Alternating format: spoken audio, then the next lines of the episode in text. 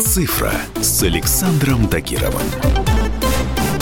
Всем привет! С вами любитель высоких технологий Александр Тагиров. Думаю, название приложения Zoom в последнее время крутится у всех на слуху. А многие из нас, кто вынуждены работать из дома, уже успели лично с ним познакомиться. А все потому, что это самый простой и удобный сервис для проведения онлайн-совещаний и образовательных уроков. Сервис позволил удобно и бесплатно поддерживать связь во время карантина, но популярность обернулась катастрофой в сфере защиты личных данных. И сейчас я расскажу вам, что с этим приложением не так. Для начала немного истории. Компания Zoom Video Communications была создана в далеком 2011 году и работала исключительно с корпоративным сегментом. Она позволяла работодателям проводить удаленные собеседования, а сотрудникам общаться между собой. В 2014 году количество пользователей выросло до 10 миллионов, а на сервис подписалось около 20 тысяч организаций. В апреле 2019 года Zoom стала публичной, и ее акции выросли более чем на 72%. Тогда компанию оценили в 16 миллиардов долларов.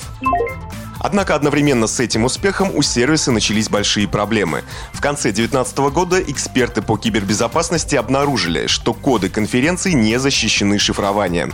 Исследователи создали бота, который перебирал коды и таким образом мог подключаться к чужим звонкам. Но тогда никто особо не обратил на это внимание. Вторая волна неприятностей началась также одновременно с успехом.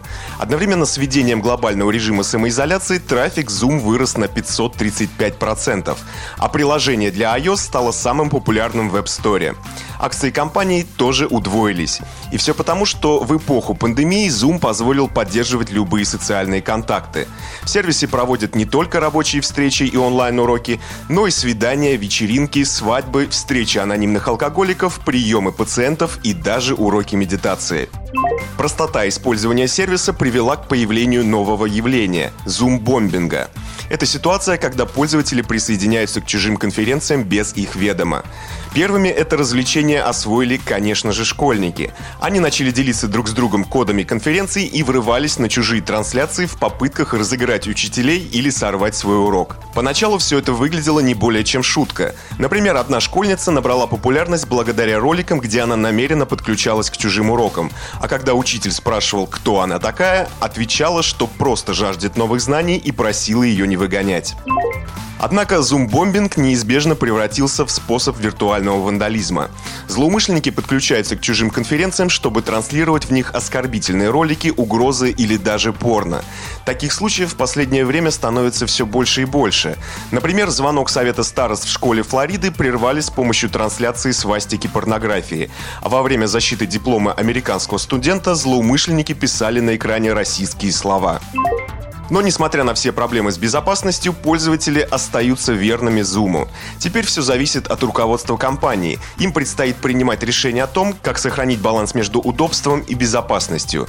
За последние недели в Zoom уже усложнили доступ к конференциям и выпустили длинные инструкции о том, как избежать зум-бомбинга.